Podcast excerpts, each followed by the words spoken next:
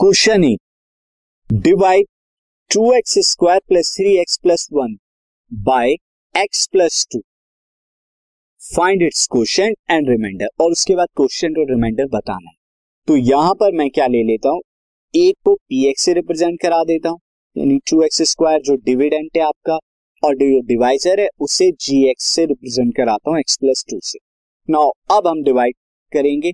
तो मैं यहाँ पे डिवीज़न प्रोसेस स्टार्ट करता हूँ two x square plus three x plus one साथ ही एक्स प्लस टू को मैं यहाँ लिख लेता हूँ। फ़र्स्ट टर्म जो है यहाँ पे highest degree term two x square है डिविडेंट में।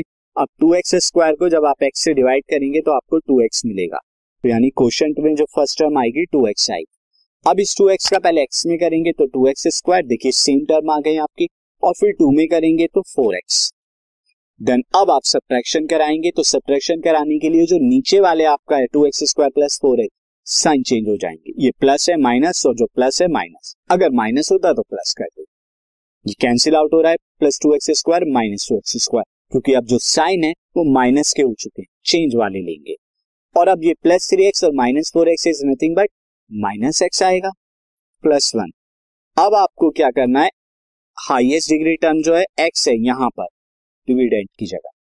और डिवाइजर में एक्स है तो एक्स को जब एक्स से डिवाइड कराएँगे माइनस वन आएगा क्वेश्चन की जगह माइनस वन लिखा जाएगा।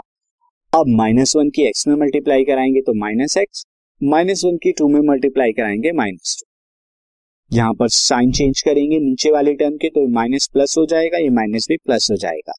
Minus x plus x cancel out plus one plus two is three तो अब यहाँ पर आप देखिए यहाँ पर जो है रिमाइंडर कितना आ रहा है? रिमाइंडर की अगर हम बात करें remainder is equal to three और जो क्वेश्चन आ रहा है यहाँ पे क्वेश्चन जो आ रहा है, वो आपका टू एक्स माइनस वन आ रहा है।